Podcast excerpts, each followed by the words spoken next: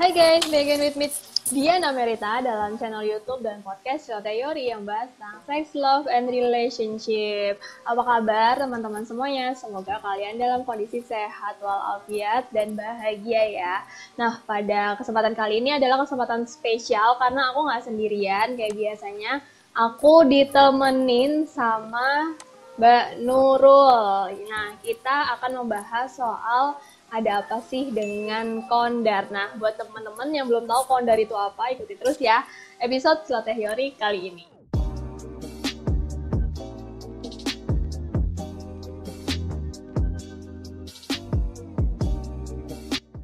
Oke, Mbak Nurul. Halo Mbak Nurul. Hai, Yori, apa kabarnya? Baik-baik, Alhamdulillah. Mbak Nurul apa kabar nih? Eh, ya, berusaha waras ya. Lagi pandemi kayak gini. Sekarang Udah tinggal lebih dari Heeh. Sekarang tinggal di ya. mana, Mbak? Em, sebetulnya tadinya di Semarang, cuma karena saat ini eh, sekolahnya Rega juga belum buka ya. Mm-mm. Jadi aku sementara di Cepu dulu. Ini masih Jawa Tengah juga sih, nggak jauh-jauh lah. Oke, Oke. mungkin sebelumnya eh, Mbak Nurul boleh kenalan dulu nih kegiatan Mbak Nurul nih apa dan sekarang lagi ngerjain project apa gitu buat teman-teman yang mungkin eh, masih belum familiar nih sama Mbak Nurul.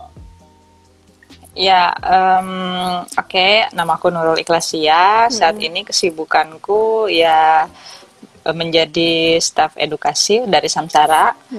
Kemudian saya juga eh, menjalankan sebuah platform di Instagram yang namanya RRR Kolektif. Kalau ini kolektif bersama teman-teman perempuan Semarang. Jadi memang kita punya eh, apa namanya aware apa menaikkan awareness mengenai isu perempuan gitu.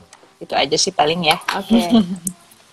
nah, eh, sebelumnya eh, Mbak Nurul kan tadi disebutkan sebagai staff ed- edukator ya, ibaratnya ya, Mm-mm, dari mm-mm. Samsara sendiri. Nah, Samsara itu kan relate banget dengan eh, terkait aborsi nih, yang sebenarnya isu ini nih sensitif banget di Indonesia. Nah, apa sih yang membuat Mbak Nurul tuh tertarik gitu loh untuk eh, fokus ke hal itu? Ya, jadi sebetulnya mungkin membicarakan aborsi ini akan sangat sensitif sekali ya. Orang kayaknya udah alergi duluan gitu membicarakan ini karena memang eh, akan banyak sekali persepsi negatif eh, masyarakat kita mengenai aborsi. Padahal sebetulnya eh, kalau secara medis eh, dari WHO ya definisi eh, kurang lebih seperti keguguran bagi Indonesia. gitu. Jadi sebetulnya bedanya mungkin lebih kepada eh, yang secara alami dan ada intervensi gitu ya. Oke. Nah jadi makanya kalau mengenal kata aborsi ini dalam pikiran kita apa sih kayaknya sesuatu yang negatif, yang jahat, yang apa ya? Tapi eh, pernah nggak sih kita memikirkan ada sesuatu di balik kata itu gitu. Jadi Oke. eh, bagaimana aborsi ini juga berkaitan dengan eh, perempuan memilih eh, apa namanya otonomi tubuhnya gitu ya, terutama bagi eh, teman-teman perempuan yang menjadi korban perkosaan gitu. Oke. Nah, dalam undang-undang kita pun sebetulnya urusan aborsi ini sudah diatur gitu ya. Jadi bukan bukan berarti Indonesia itu eh, 100% menolak aborsi, tapi ada aturan yang membatasi mengenai aborsi. Ini kita bisa lihat di Undang-Undang Kesehatan, kemudian eh, peraturan pemerintah juga ada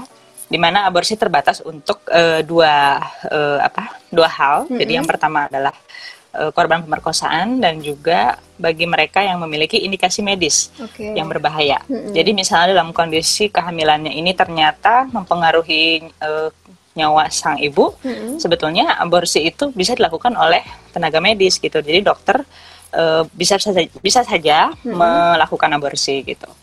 Begitupun dengan korban pemerkosaan gitu.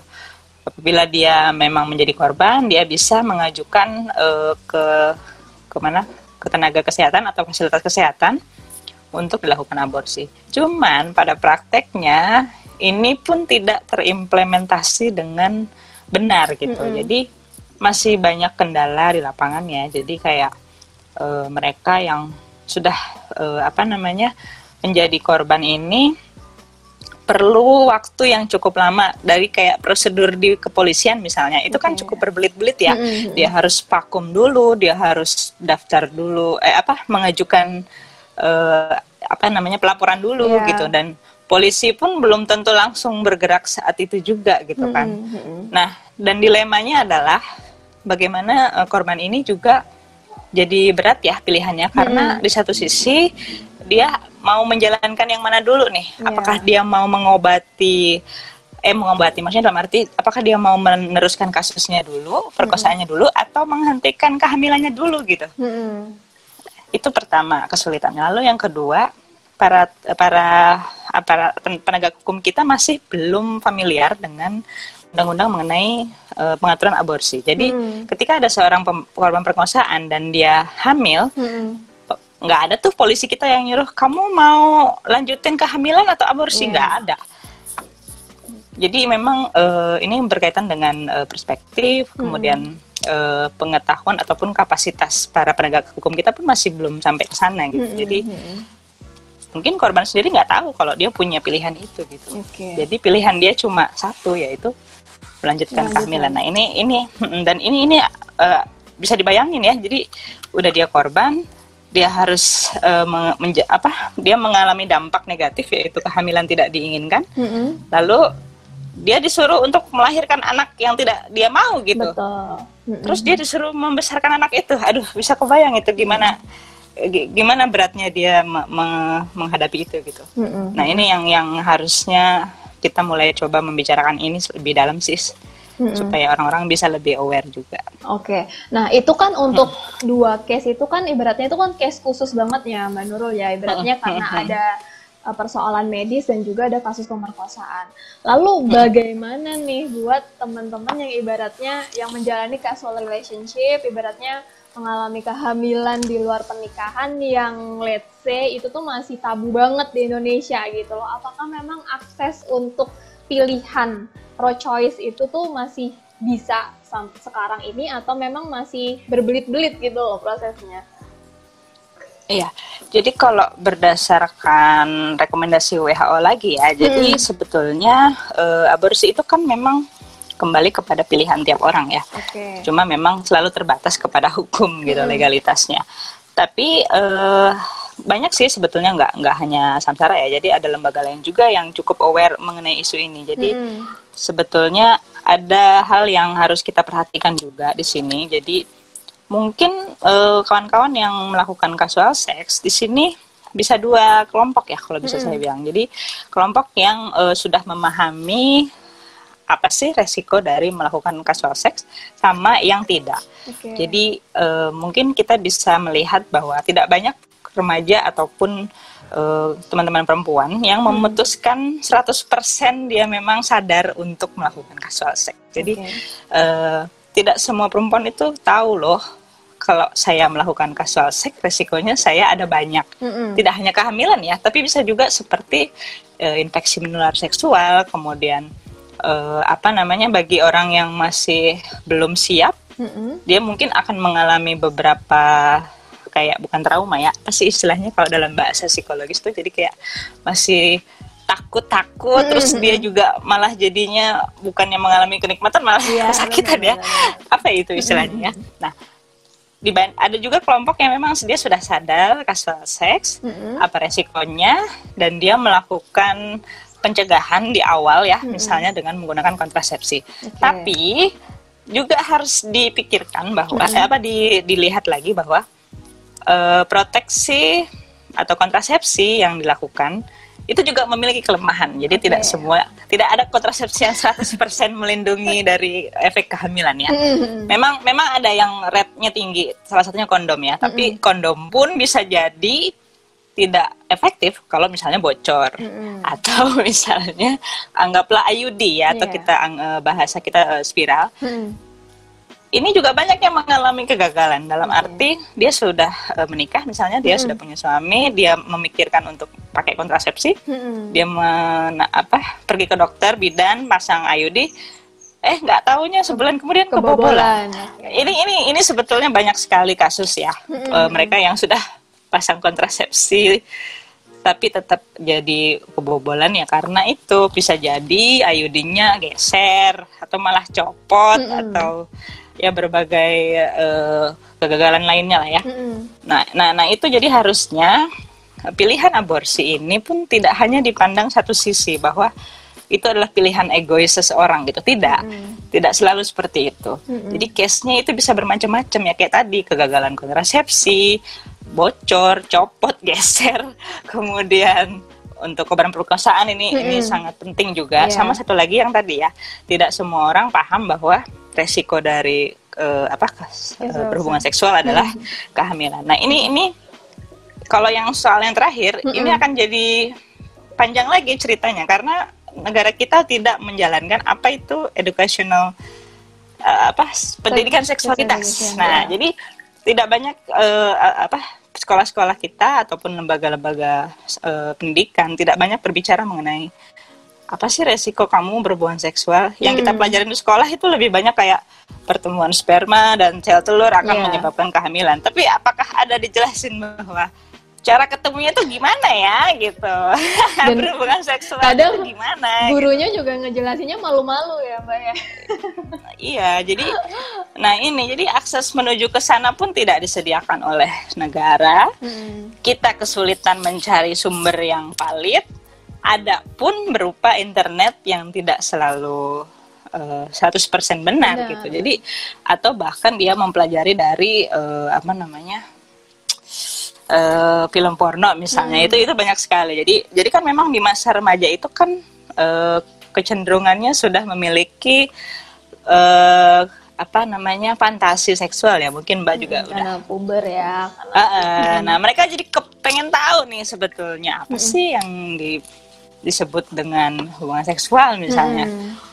Jadi mungkin yang dipikir uh, oh seru oh enak oh apa gitu tapi dia tidak tahu resikonya adalah itu yeah, okay. kehamilan tidak diinginkan dan penyakit menular seksual itu yang paling besar ya resiko mm -hmm. yang paling besar mm -hmm. gitu oke okay. nah uh, ibaratnya untuk bisa mencapai uh, tindakan aborsi itu pasti kan memang jalannya kayak tadi Mbak Nurul bilang kan jalan itu panjang banget kan oleh karena itu mungkin bagi mereka yang sudah menyadari adanya resiko kehamilan ketika melakukan casual sex kan berarti ini uh-huh. ada hal yang perlu dilakukan nih preventifnya gitu loh. Iya, Salah betul. satunya kan kondar kan. Kondar itu kan kontrasepsi uh-huh. darurat. Nah, masalahnya ada apa di balik kondar ini kan sehingga di beberapa daerah itu tuh susah banget untuk mengakses dan kalaupun mengakses itu uh, harus kayak seakan-akan tuh sembunyi-sembunyi ini kayak semacam obat ilegal gitu loh dan harganya pun juga di apa ya di atas normal kayak gitu. Nah mungkin um, Mbak Nurul bisa sharing sebenarnya di balik kondar tuh ada apa sih Mbak kayak gitu? Iya, jadi memang uh, ada kesulitan ketika seseorang mengakses kontrasepsi darurat. Jadi hmm. memang selain karena memang tidak terlalu populer ya kontrasepsi hmm. darurat ini, tapi juga e, bagaimana e, fasilitas kesehatan kita juga membatasi pembeliannya gitu. Okay. Jadi seharusnya kontrasepsi darurat itu bisa saja bebas ya, hmm. karena dia bukan tipe obat yang harus uh, misalnya obat keras gitu ya. Hmm. Tapi memang uh, ini kebutuhan gitu. Jadi ya tadi mungkin dia tidak menggunakan proteksi di awal misalnya ya, atau udah pakai kondom misalnya bocor hmm. gitu kan. Hmm udah terlanjur dan dia harusnya bisa tuh mengakses kontrasepsi darurat terutama untuk korban perkosaan. Nah, tapi pada kenyataannya itu sulit gitu. Jadi hmm. uh, banyak banyak uh, apotek gitu ya yang kalau ditanya Mbak jual kontrasepsi darurat nggak merek ini gitu, hmm. mereka akan jadi oh nggak bisa Mbak harus resep dokter gitu. Ya harus ke dokter dulu. Ke hmm. dokter juga perlu biaya lagi ya konsultasi hmm. dokter itu kan tidak murah. Hmm. Nah sampai dokter juga nanti belum tentu juga itu dapat di hmm. apa namanya kita akan dapat resep itu nanti akan malah akan panjang gitu ceritanya karena memang tenaga medis kita itu sepertinya punya dua profesi ya selain dia jadi dokter dia jadi penceramah gitu jadi rata-rata orang yang datang ke dia hmm. yang ingin mendapatkan uh, akses obat tapi justru malah nggak dapat malah diomelin dulu biasanya hmm. kamu itu udah tahu berhubungan seksual ya harusnya begini begini nah hmm. itu itu banyak itu itu masih menjadi problem kita juga jadi kenapa orang juga males untuk uh, berbicara sama dokter untuk perihal isu ini mm-hmm. yaitu karena emang udah aduh males lah ketemu dokter ntar diomelin ntar ditanya-tanya ntar ini ini nah yang ada dia jadi nggak bisa mendapatkan akses ke sana gitu mm-hmm. dan memang tidak semua daerah bisa ya. Mm-mm. Kayaknya memang beberapa kota saja yang yang bisa mudah tanpa resep. Mm-mm. Itu dan uh, sisanya ya online itu paling yang mereka bisa. Tapi itu juga susah karena kontrasepsi darurat itu kan cuma bisa efektif tiga hari setelah yeah, berhubungan seksual. Kalau belinya online nyampe nya bisa lima hari seminggu hmm. kali ya nah itu itu juga kan jadinya nggak hmm. efektif gitu oke okay. nah mungkin hmm. uh, tadi kan mbak bilang ketika ada orang pengen ngasih kondar ke dokter atau tenaga kesehatan tuh udah udah khawatir dulu atau memang mungkin sudah mengalami ibaratnya diceramahin dulu sebenarnya uh, mungkin uh, itu ada kaitannya dengan value atau kultur yang selama ini Indonesia anut gak sih ibaratnya ya namanya kalau belum menikah tuh yang nggak boleh kayak gitu gitu loh. Atau memang karena pastinya beda ya mbak. Ketika misalnya uh, pasangan suami istri atau misalnya perempuan sudah menikah dan meminta kondar itu pasti lebih mulus lah ya daripada mereka yang mungkin masih single tapi udah udah mengakses kondar kayak gitu. Pasti akan ada rentetan-rentetan walaupun nanti ujungnya dikasih juga kayak gitu loh ya, mending kalau dapat ya. nah itu iya itu, itu salah satu problem kita. Jadi ya negara berflower seperti Indonesia itu emang kendalanya berat di budaya ya. Jadi emang uh, kultur kita masih uh, cukup moralis, konservatif dan melihat perempuan ini selalu saja menjadi uh, apa ya pihak yang menanggung banyak beban gitu. Hmm. Karena kan memang uh, bagaimanapun ketika terjadi kehamilan itu yang nanggung kan perempuan gitu ya, bukan betul. bukan laki-laki dan apa namanya tapi sayangnya eh, Indonesia ini masih belum berpihak ke, ke sana gitu hmm. jadi mikirnya belum sampai oh harusnya kita melindungi perempuan gitu hmm.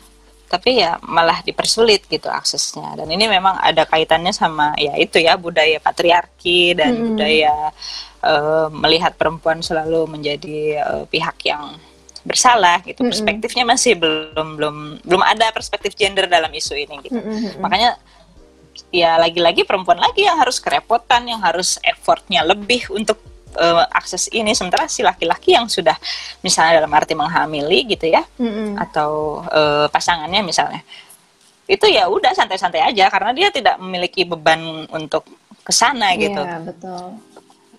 Ya emang ini jadi PR kita semua ya. Mm-hmm. Uh, harus harus ada terobosan baru ya. Saya juga bingung gimana caranya karena memang isu ini udah udah bertahun-tahun lamanya tapi mm. tidak ada perubahan signifikan gitu.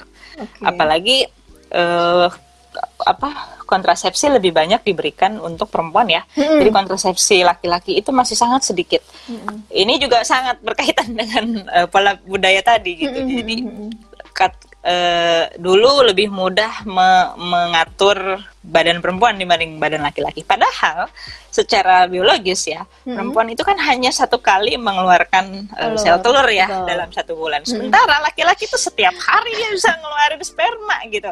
Lah, kenapa yeah, iya, perempuan yeah. yang harus dipasang kontrasepsi? Harusnya kan si laki-laki tiap hari itu gitu yeah, karena yeah, iya, chance-nya yeah. dia berhubungan seksual setiap hari ke semua orang itu kan lebih besar gitu. Mm-hmm. Harusnya kan dia yang harusnya di, diberi proteksi lebih banyak, tapi justru perempuan gitu. Nah ini nih ini akan sangat panjang ceritanya okay. kalau bisa ya, cerita ya.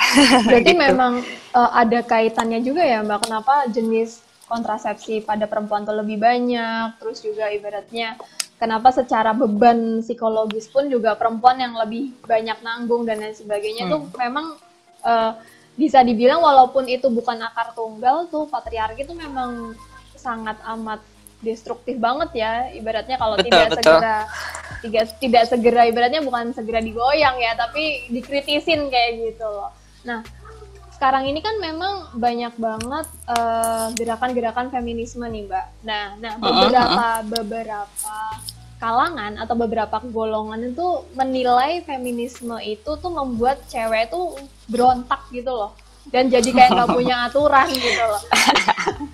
Yang ibaratnya kita yang di ibaratnya let's kita di Jawa deh ya namanya perempuan tuh harus gini itu dan sebagainya. Pokoknya banyak banget aturan kayak gitu. Sedangkan sekarang ini dengan sosial media kan memperlihatkan banyak gerakan-gerakan perempuan yang membuat terlihat oh perempuan kok jadi seakan kok rebel gini sih? kayak gitu. Nah kalau dari sisi Mbak Nurul sendiri tuh esensi feminisme yang sebenarnya tuh gimana sih?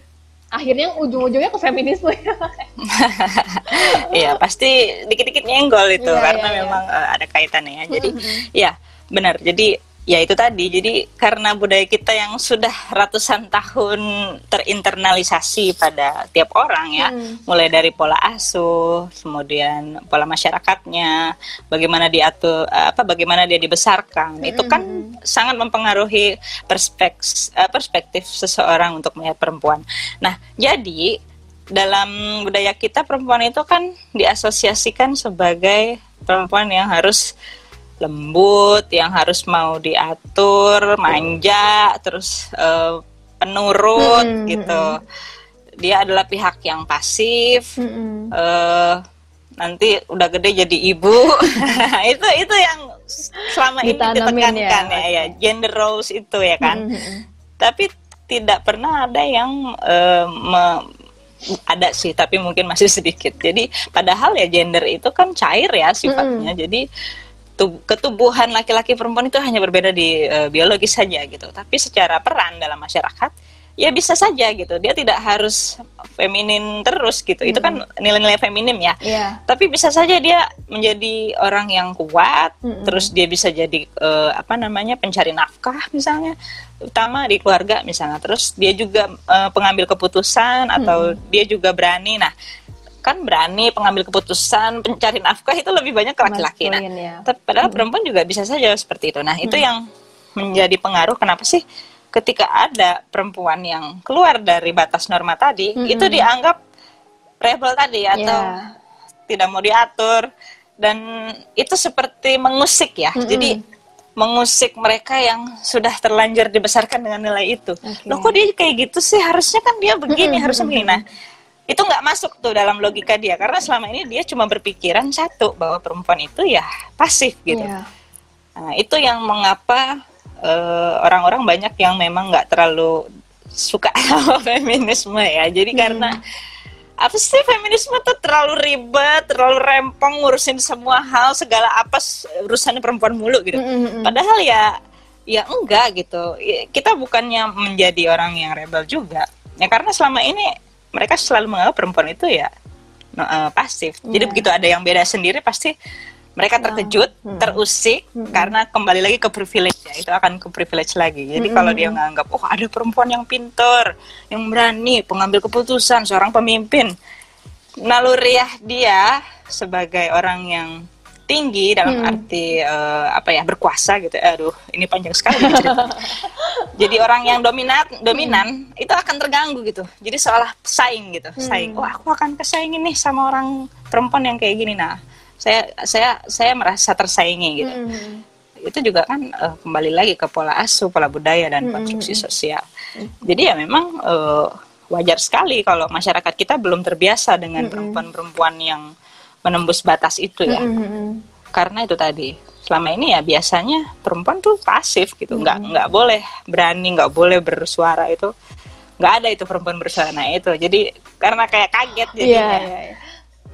Dan mungkin pemikiran kayak gitu pun juga dialami oleh perempuan-perempuan yang apa ya, yang masih konservatif juga ya pikirannya. Karena kan betul betul kita kan banyak eh, kayak misalnya let's say kayak ada orang yang speak up mengalami pelecehan eh, seksual nih kan beberapa waktu lalu kan ada tuh di Twitter Hmm, kan hmm. rame kan.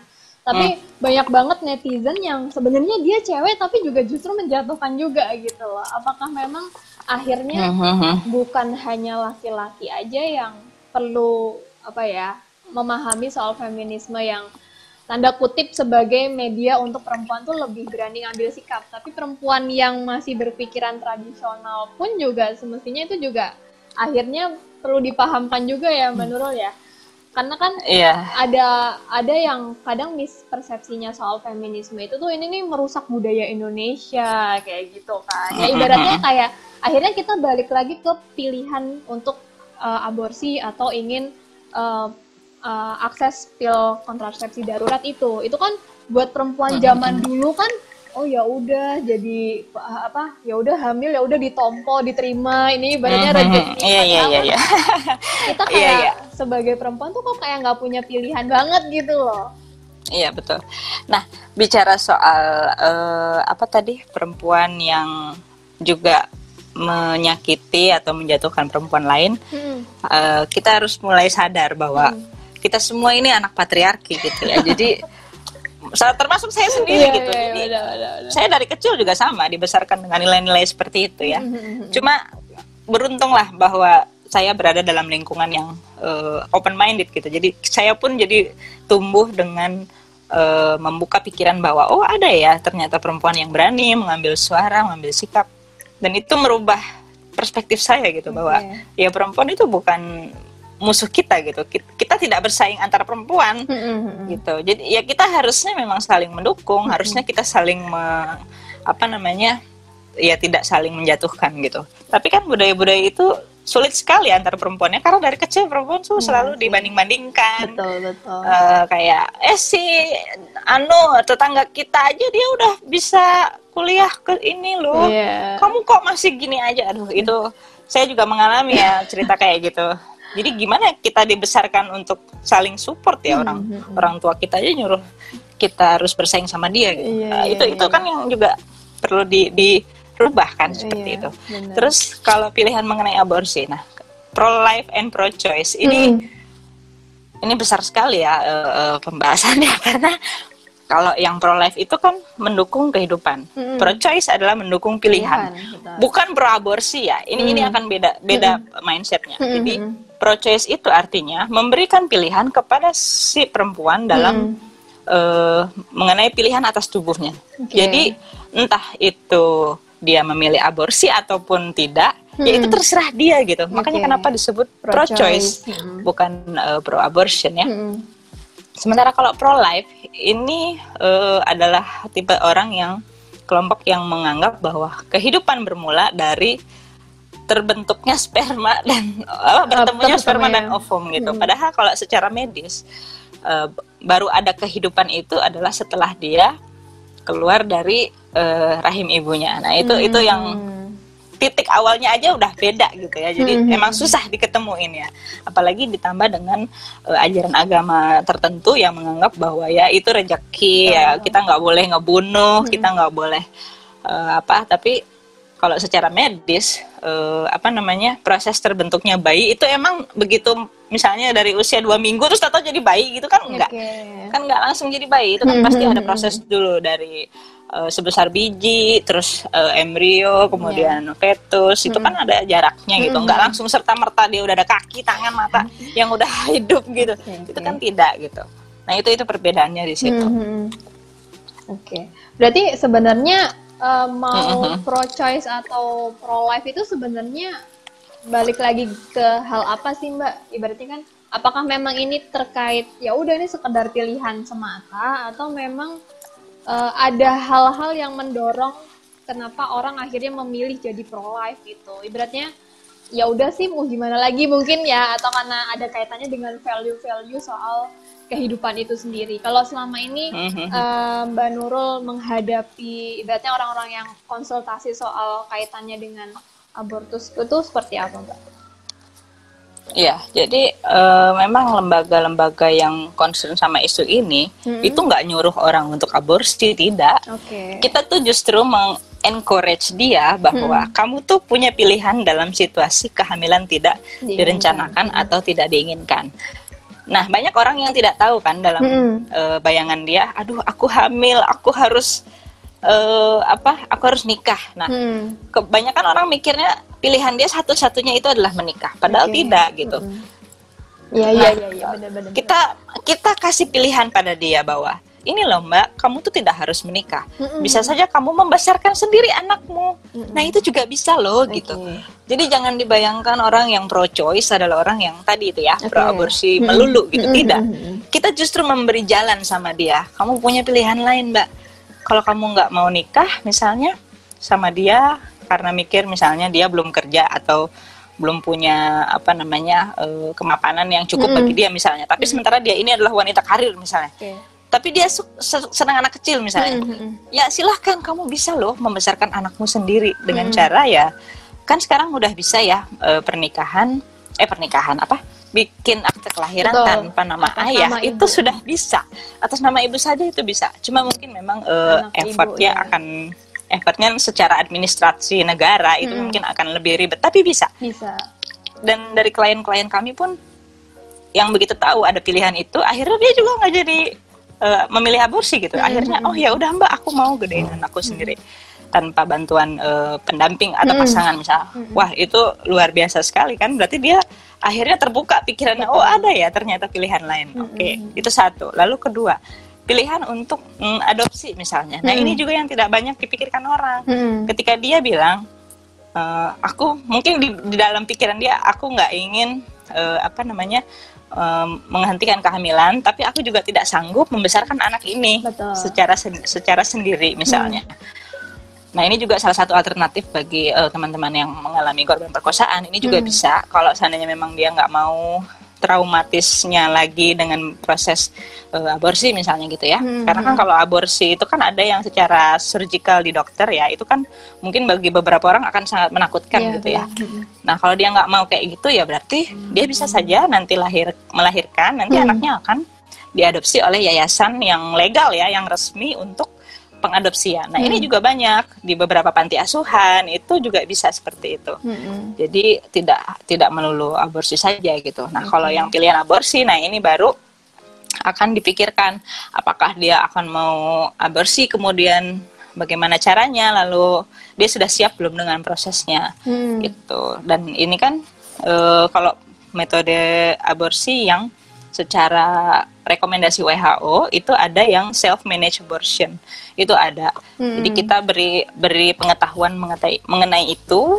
Nah nanti dia yang memikirkan kembali apakah betul pilihan aborsi ini adalah yang sesuai saya mau gitu. Hmm, hmm, hmm. Oke, berarti sebenarnya akan sangat keliru nih ketika ngambil pilihan aborsi tapi nggak tahu resiko-resiko apa yang melekat di balik itu semua ya mbak ya. Karena Iya betul betul karena banyak eh, ibaratnya mereka yang let's say kayak Mbak Nurul bilang di awal mereka oke casual sex tapi nggak nggak mem- mempertimbangkan bahwa kemungkinan resiko hamil itu juga besar. Nah itu kan Hmm. mereka yang udah kadung panik, udah ibaratnya oh ini positif nih pokoknya harus apalagi masih kuliah masih masih ada tanggungan dari orang tua itu kan? Mhm. itu kan langsung yaudah gimana caranya nyari ibaratnya pil aborsi ya kayak di online online tuh banyak banget kan. Tapi Mhm. tapi itu kan juga belum belum tentu aman juga kan? Dan bahkan bisa betul. bisa sampai kematian juga ibaratnya gitu. Nah itu berarti eh, pilihan yang nggak bener tuh yang seperti itu mbak. Yang ibaratnya mereka hanya memikirkan apa ya tidak mempertimbangkan semuanya yang penting tuh pengennya selesai semua gitu ya Iya betul. Makanya kenapa konseling Halo Mbak, iya iya Dengeran halo, kan halo. suaranya? dengar Tadi dengar putus-putus. dengar Ha. ya, ya itu makanya kenapa konseling eh, samsara itu eh, lebih banyak menekankan kepada yaitu tadi resiko-resikonya. Seandainya dia memutuskan untuk aborsi, karena kan tetap dia sendiri nanti yang akan mencari cara gitu ya. Jadi kita kita hanya sekedar memberi informasi Hmm. apa saja sih yang bisa dia lakukan dalam situasi ini gitu ya. Hmm, hmm, hmm. Keputusannya itu kembali ke dia. Oke. Jadi kita tuh memberi inform eh, choice gitu. Jadi karena kita percaya bahwa setiap orang itu berdaya ya. Hmm, hmm, Nah, tapi jalan untuk menuju ke sana mungkin dia nggak punya. Makanya kita yang membuka pintu Oke. itu supaya dia berdaya atas pilihannya. Makanya Hmm. kenapa ini penting gitu. Kita tuh harus encourage orang lain supaya jadi berdaya gitu. Betul. Jadi bukannya menjatuhkan dia malah makin hmm, hmm. tertekan ya. betul betul Nah, itu yang tidak banyak dipikirkan orang kan. Jadi orang taunya, aduh kamu kok aborsi kan kasihan. Hmm, hmm, Ya udah lu mau ngerawat anaknya kan semua orang kan gitu ya. Iya, Nyala-nyalain iya. orang aborsi gitu. Kamu nggak boleh begitu, itu menyalahi kodrat bla bla bla. Ya udah lu mau rawat anak ini. Nah, Hmm. belum tentu mau kan dia. Ya itulah. Ke- Kebanyakan orang tidak memahami eh, apa ya pilihan yang diambil seseorang. Hmm, hmm. Tahu ya, kayaknya budaya kita tuh senangnya ngurusin hidup orang mulu gitu. Saya juga bingung kenapa ya. Aduh, pusing atuh. Oke oke. Berarti sebenarnya gitu. eh, kayak karena kan banyak masih banyak berpikiran bahwa masih berpikir skeptis ya soal kayak lembaga Hmm. kayak samsara gitu. Wah ini pasti ini menghasut orang untuk eh, free sex dan ketika hamil udah dengan mudah udah aborsi aja loh kayak gitu. Ternyata nggak Iya. sesimpel itu ya dan itu pun juga Iya, betul. pikiran keliru gitu ya. Ya, ya. Iya. Mungkin orang bakal mikirnya, waduh ini aborsi mem- mem- apa membebaskan untuk aborsi ya. Bukan, justru kita membuka jalan untuk ketika kamu mengalami kehamilan Hmm. tidak diinginkan atau direncanakan ya. kamu bisa memikirkan hal yang lain gitu. Ya memang sih ini pilihan yang tidak mudah ya. Hmm. Aku, eh, saya sendiri mengakui bahwa tidak semua orang akan cepat memutuskan apa yang terbaik bagi dirinya. Tapi ya itu ya proses setiap orang itu memang berbeda. Apalagi dia di- dia berada di lingkungan yang nggak suportif. Aduh itu akan galaunya itu setengah mati gitu. Dia sampai butuh waktu beberapa minggu sampai benar-benar ya udah mbak saya mau lahiran. Eh, ya udah mbak saya mau adopsi. Ya udah saya mau ini. Nah itu yang tidak semua orang memiliki privilege yang sama ya. Mungkin bagi orang yang udah eh, siap misalnya. Oke aku siap. Oke aku didukung teman-temanku didukung pasanganku keluargaku misalnya. Tapi apa semua orang memiliki dukungan yang sama? Betul. tidak semua sama loh. Bahkan ada yang sama sekali dia udah nggak bekerja karena PHK corona ya kan? Terus tiba-tiba dia dihamilin pacarnya pacarnya terus kabur terus orang tuanya juga nggak nggak apa dalam kondisi keuangan yang susah. Gimana coba kayak gitu solusi apa yang bisa diberikan oleh eh, negara? Nggak ada cuma disuruh lahiran doang kan? Apalagi kalau dari ap- negara. Apalagi itu loh yang- udah tidak terkait- pernah dipikirkan gitu. terkait sosial ya mbak ya. Aib kayak gitu gitu lah karena kan banyak orang mengambil keputusan ya udah dah nikah aja sama pemerkosa kayak gitu untuk nutupin aib kayak gitu kan. Padahal Aduh, itu kan itu- itu kacau sesuatu banget. yang keliru banget ya. Itu itu kacau banget ya. Gimana kok bisa nikah sama pemerkosa? Ya dia diperkosa tiap hari lah berarti kan terus dia udah hamil. Terus anaknya mukanya mirip sama si pemerkosa bisa dibayangin dia benci banget sama anak itu. Bisa jadi malah melakukan kekerasan misalnya abuse sama anaknya. Pernah nggak sih kepikiran sampai ke sana gitu? Kan enggak gitu. Indonesia kan enggak selalu meng- mikirin ke sana. Kadang keluarga nih yang anaknya jadi korban perkosaan hamil eh, justru memberi pilihan sesat itu ya disuruh nikahin atau lahiran aja. Iya cuma apa? Karena tidak diomongin tetangga. Mm-mm. bisa dibayangin nggak? Alasan dia satu-satunya cuma ini nanti bakal diomongin sama tetangga. Ya ampun aku tuh sampai mikirin ya Allah tetangga kok dipikirin? Yang dipikirin tuh anakmu bukan tetanggamu. Aduh aku sampai gemes gitu. Ini, ini karena kita beberapa kali menangani kasus yang korban eh, yang mengalami kehamilan adalah korban pemerkosaan. Jadi memang selama pandemi Iya. ini naik naik Naik, naik eh, naik eh, memang betul. Jadi kondisi ini eh, sangat-sangat berat bagi banyak orang ya. Mm-mm. Karena karena ya itu orang jadi nggak sekolah, bingung mau ngapain. Ya udah akhirnya bisa melakukan kejahatan, kriminal gitu. Mm. Dan juga eh, ini ya, apa namanya? bantuan dari lembaga pun susah karena kan sekarang akses layanan ditutup kan kalau tatap muka. Hmm, betul. jadi mau nggak mau eh, online kan gitu. Wah, kendalanya jadi makin berat gitu. Itu itu eh makin pusing lah udah udah ngurusin ini tuh tambah pusing tau nggak? santai santai mbak Iya, tapi tetap gitu. tetap masih mau fight ya mbak di isu ini ya mbak Apa? mbak mbak Nurul tetap masih mau fight di isu ini eh ya saya sebisa mungkin baik di sini ya. Karena tidak semua orang mau ya terlibat dalam isu-isu kemanusiaan gitu. Karena emang ya aku nggak nggak tahu ya apa pilihan tiap orang. Kan mungkin beda. Tapi kayak lebih milih aduh aku nggak mau. Ah ribet-ribet ngurusin orang ngurusin diriku sendiri aja nggak bisa. Rata-rata kan gitu ya. Tapi ya nggak tahu ya. Emang udah panggilan jiwanya mungkin ke situ. Terus eh, dan memang beban kerjanya Mm-mm. eh, bukan beban kerja ya be- beban apa psikologisnya itu lebih berat ya. Lebih berat, mbak oke. Yori mbak Yori kan juga sebagai eh, terapi psikologi mungkin sempat nggak sih ngerasa stres sendiri? Iyalah mbak.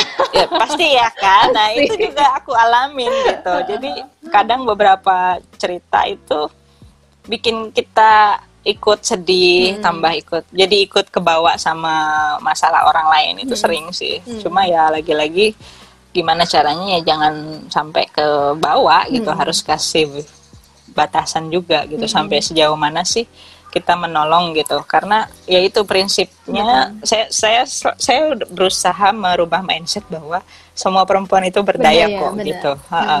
jadi tidak semua orang itu eh, lemah atau emang tidak berdaya ya. Hmm, cuma ya memang saat itu dia mungkin belum ada jalannya. Nah kitalah yang membuka jalan itu. Itu itu aja sih prinsip aku yang ber- ketika lagi stres atau pusing gitu ya Hmm. lagi-lagi ya saya mikirin oh ya semua orang itu berdaya kok. Kita cuma ngasih jalan aja. Pilihan semua ada pada dia gitu loh. Oke. Jadi kayak nggak merasa bertanggung jawab atas hidup orang ya Mbak ya, jadinya ya biar jadi nggak berarti. Oke Mbak, ini kita ngobrol udah hampir satu jam nih. Nah, oh iya. Iya benar ya. Ngomong terasa ya. Oke, nggak kerasa. Eh, mungkin nanti eh, kita kita risam lagi nih obrolan kita hampir satu jam ini. Kan tadi kan kita ngobrolin soal awalnya kan pilihan aborsi di Indonesia itu memang masih pro dan kontra. Kemudian juga terkait dengan kontrasepsi darurat ya kan yang ibaratnya sebenarnya ini salah satu hak ya. Ibaratnya kan ini kan hak tapi kenapa masih dibatasin? Kemudian juga akhirnya kita balik lagi ke tentang konseling uh, apa ya kehamilan tidak diinginkan. Ini yang masih banyak orang berpikiran skeptis kayak gitu loh. Nah dari apa yang kita obrolin ini, aku minta um, Mbak Nurul untuk akhirnya apa sih yang mesti kita lakukan sebagai perempuan dan mungkin apa yang perlu kita sharingkan juga ke perempuan lain agar kita tidak terjadi dalam apa ya mengalami kondisi-kondisi yang tadi Mbak Mbak Nurul cerita. Ibaratnya jadi kayak calon kliennya Mbak Nurul gitu. Iya, emang kita tuh hidup di tempat di mana ekosistem kita tuh belum mendukung eh, perempuan atas tubuhnya ya. Jadi memang lagi-lagi selalu kita yang mengeluarkan usaha lebih banyak gitu. Ketika negara nggak menyediakan akses eh, apa namanya pendidikan seksualitas, ya kitalah yang mencari tahu lebih dalam apa sih resiko melakukan hubungan seksual misalnya. Eh, terus eh, dari situlah kita bisa melakukan proteksi sama diri kita sendiri, misalnya dengan kontrasepsi sebelumnya ya maksudnya. Nah kalau memang udah terlanjur kebobolan ya itu tadi akses kontrasepsi darurat sebetulnya memang masih bisa beberapa eh, apotek atau online ada yang jual. Eh, cuma ya tetap ya eh, apa namanya penggunaannya tidak boleh sesering mungkin. Karena itu kan juga bisa mengganggu ya kontrasepsi darurat kalau terlalu ya itu sering. Eh, eh, itu kan hormonal. Jadi kalau terlalu sering dipakai malah justru bikin haid kita nggak teratur. Jadi kita nggak tahu kapan masa subur kapan enggak gitu. Nah itu itu yang juga harus dipikirkan. Nah itu salah satu alasan kenapa kontrasepsi kontrasepsi darurat itu susah didapatkan. Karena ada dua mitos katanya yang berkembang. Gimana pertama kontrasepsi darurat dianggap pil aborsi padahal enggak jadi kalau udah terjadi kehamilan terus kamu minum itu obat Hmm. akan jadi keluar gitu ya eh, aborsi gitu. Enggak, yang tetap aja sehat-sehat aja karena tidak berpengaruh ya sama kehamilan. Mm-mm. Nah, itu yang sering disalahpahami. Lalu yang kedua itu balik lagi ke alasan moral ya. Jadi kayak kalau kontrasepsi darurat dijual bebas, wah tiap orang bakalan ngesek terus dong tiap hari. Aduh, mikirnya kayak jauh banget ya. Iya, Padahal itu kan untuk orang-orang yang ini ya, yang kebobolan tadi Ha, atau yang korban permasalahan gitu. Tapi, tapi mikirnya selalu ke yang alasan moralis terus gitu, bukan ke yang lain. Jadi memang eh, kenapa? Ya, saya juga nggak tahu karena tugas kita untuk tenaga medis kan bukan kita ya, itu kan pemerintah negara gitu. Jadi agak susah juga untuk merubah gimana caranya supaya eh, apa ya itulah makanya kenapa harusnya sih perspektif gender itu tuh harus diberikan semua semua level pemerintahan, pejabat, terus tenaga medis itu penting gitu. Karena eh, kaitannya ya sama akses ke orang lain, ke orang yang rentan, yang marginal. Bisa dibayangin ya, apalagi eh, ibu-ibu yang misalnya dia itu cuma kerja sebagai nelayan misalnya. Terus eh, dia nggak punya penghasilan, terus dia tiba-tiba kebobolan, terus anaknya udah lima gitu misalnya, terus dia harus nambah satu lagi. Dia sendiri sebenarnya udah sadar, aduh nggak sanggup deh untuk besarin lagi. Karena selain dari segi biaya juga nggak nggak ada terus juga umurnya misalnya udah 50 tahun itu banyak kan ibu-ibu Iya, yang tiba-tiba 50 tahun benar, hamil benar, lagi benar, itu benar, ada kan? Itu kan juga beresiko sama si ibunya juga gitu. Hmm. Anaknya umur berapa kalau emaknya 50 tahun ya Allah gitu kan aduh itu itu kan Iya. juga beresiko sama kesehatan ya. Nah, harusnya akses akses eh, kontrasepsi darurat itu diberikan untuk orang-orang seperti itu gitu loh. Gitu. Jadi memang kita harus perbanyak edukasi diri. Kalau kita udah tahu ya kita sebarkan informasi itu melalui jalan yang kita punya ya, entah itu media sosial atau ketemu temen ngobrol gitu ya, misalnya. Itu juga bisa gitu. Jadi memang banyak kok caranya. Tinggal kitanya aja mau apa enggak Iya, gitu. benar-benar. Yang penting adalah kita dulu ya, ibaratnya kita dulu yang memang mesti mesti belajar gitu. Karena banyak juga eh, mereka-mereka yang oh ngertinya ini terus langsungnya dipercaya gitu. Karena ya udah percaya kata temen, kata ini, kata itu, malah justru perlu kita ya cari tahu lagi gitu ya. Iya, terus juga misalnya ada teman kamu atau teman kita yang jadi ban Hmm. atau men- eh, ada ha- apa mengalami kehamilan tidak direncanakan, ya bisa eh, tawarkan dia untuk eh, kontak samsara misalnya atau lembaga lain yang Hmm, berkaitan dengan ini. Itu itu bisa juga kok. Misalnya kamu sendiri nggak tahu harus ngapain gitu ya, iya, ya min- minta dia aja. Oh kontak ini aja. Aku kemarin habis baca ceritanya. Yang penting kamu tidak judge dia ya, benar, karena benar. gimana pun eh, tidak apa ya posisi dia itu tidak tidak ada di kita gitu Mm-mm. gimana caranya kita empati terus tidak ngejudge pilihan dia ya itu terserah dia ya badan badan dia hidup hidup dia ya jangan kita yang ngatur gitu loh Mm-mm. gitu Oke, Mbak Nurul, makasih banget ya Mbak Nurul ya udah bersedia buat sharing-sharing yang ibaratnya Iya. ini hal yang mungkin juga terima kasih buat juga aku juga berat sih Mbak mencernanya karena kita berada di lingkungan yang memang belum support atas pilihan perempuan ya. Tapi ya kembali lagi ya ya kayak tadi Mbak Nurul bilang ya semua orang itu berdaya maupun laki-laki maupun perempuan kayak gitu yang tinggal mau atau enggak gitu ya. Iya iya, makasih ya Mbak Nurul ya. ya makasih mbak Yori udah ngajak Iya, iya. ngobrol hari ini Iya, maaf kalau mengganggu loh. Eh, enggak nggak apa-apa aku malah seneng ngomong karena semenjak corona di rumah mulu nggak ngomong-ngomong Oke Mbak Nurul, nanti Iya, kita oke. sampai Makasih. ketemu di lain kesempatan ya. See you. ya sukses terus Ya. untuk mbak Yori Ya, makasih. Dah. Oke guys, gimana ngobrol-ngobrolnya? Eh, sudah bisa mencernakah? Memang ini pembahasan agak agak berat ya, tapi memang gimana pun kita mesti belajar soal hal terkait pilihan, apalagi kalau merujuk pada judul di awal kan ada apa sih dengan kondar. Nah, semoga ini sudah menjawab ada apa di balik kondar dan plus pembahasan soal aborsi. Semoga pembahasan kali ini bermanfaat buat teman-teman dan sampai jumpa di episode Teori berikutnya. Bye.